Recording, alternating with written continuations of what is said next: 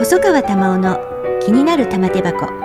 Leaders Perspective of Japan この番組は私細川珠緒が各分野のリーダーと話題のテーマを取り上げて日本のあるべき姿を世界に発信します。ここでしか聞けない話が玉手箱に満載です。毎週金曜日に配信いたします。細川珠緒です。世界中で聞けるというのはポッドキャストの魅力かなと思っています。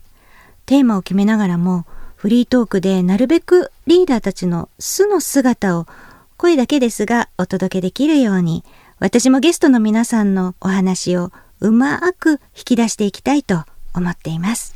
次回のゲストはこの方です。古川元久です。どうぞよろしくお願いいたします細川珠緒の気になる玉手箱。Leaders Perspective of Japan この番組は私細川珠緒が各分野のリーダーと話題のテーマを取り上げて日本のあるべき姿を世界に発信します。ここでしか聞けない話が玉手箱に満載です。毎週金曜日に配信いたします。